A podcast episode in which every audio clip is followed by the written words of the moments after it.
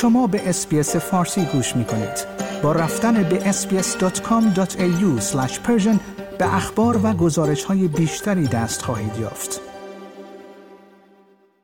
نخست وزیر می‌گوید که دولت با نمایندگان کار می کند تا مرحله سوم کاهش مالیات اصلاح شده در پارلمان به تصویب برسد. در همین حال رهبر اپوزیسیون آنتونی آلبانیزی را دروغگو نامیده است. با این وجود پیتر داتن درباره اینکه آیا ائتلاف از تغییرات در پارلمان یا در انتخابات بعدی حمایت می کند یا نه اظهار نظر نکرد.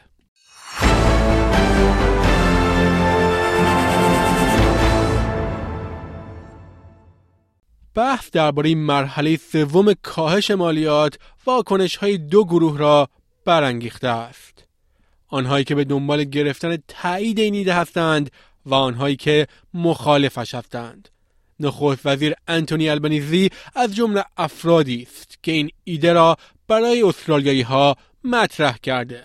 This is the right decision being done for the right reasons. We have put forward what is a calibrated, sensible package. Uh, it has uh, the same costs across the forward estimates, uh, but it is a better package. از اول جولای کاهش مالیات برای افرادی که درآمد بالاتری دارند کاهش یافته و بین کارگرانی که کمتر از 150 هزار دلار درآمد دارند توضیح می شود. بر این اساس افراد با درآمد بالا تنها نیمی از کاهش مالیات پیشنهادی را دریافت می کنند.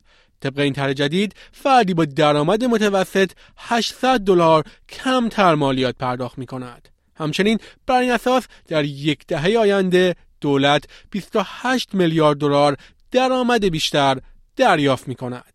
کیتی گرگر وزیر دارایی در تمجید از این طرح با نخست وزیر هم نظر است. We've again thought about this carefully. Our plan actually deals with bracket creep. It particularly does it right throughout the income scale. So we have a very broad view of aspiration. We want people to work more and earn more, and this plan does that. But importantly, from the 1st of July, it gives people more money in their pockets. You know, 11.5 million Australians will get a bigger tax cut, And that's what's been motivating us. It's about cost of living and people before politics. اما کسانی که در طرف دیگر بحث قرار دارند معتقدند که دولت فدرال به استرالیایی ها دروغ گفته است آنها می‌گویند طرح اولیه وعده کاهش بیشتر مالیات را برای افراد با درآمد بیشتر داده بود سوزان لی معاون رهبر اپوزیسیون از تغییر سیاست انتقاد کرده است. This has to be undone with legislation.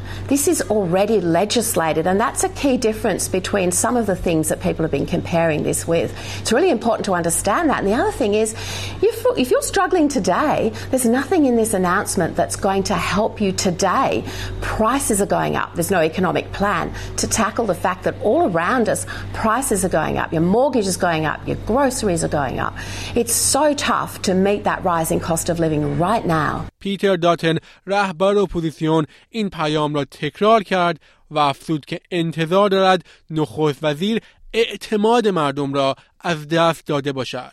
It's just a major break of trust. It's a betrayal, uh, and the Prime Minister promised this on over 100 occasions. This is not just some throwaway comment that he made at a press conference. This is a, you know, my, my word is my bond, and uh, continue to repeat it. I just think most Australians don't want a prime minister who looks them in the eye, tells them one thing and then does completely the opposite. آقای داتن حتی خواستار برگزاری انتخابات زود هنگام شده است چیزی که آقای البنیزی میگوید غیر ممکن است Well the earliest election is August 2024 so you work it out uh, the tax cuts uh, will take place on July 1 Peter Dutton Peter Dutton will always go for the politics this is about people Not politics. با وجود این پیتر داتن نگفته که آیا ائتلاف از این قانون حمایت می کند یا نه.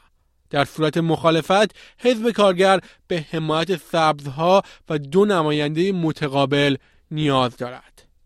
اما ادم بنت رهبر سبزها خواستار تغییرات بیشتر برای اطمینان از این شده که افراد با درآمد کم و درآمد متوسط از تسهیلات مالی بیشتری برخوردار می شوند. این همان چیزی است که نخست وزیر انتونی البنیزی می‌گوید آماده بحث درباره‌اش است.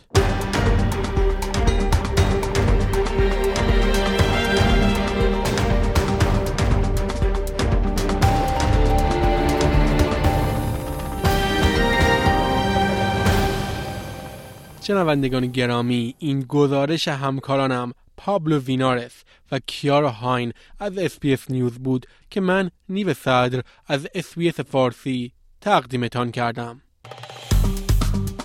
لایک، شیر، کامنت SBS فارسی را در فیسبوک دنبال کنید.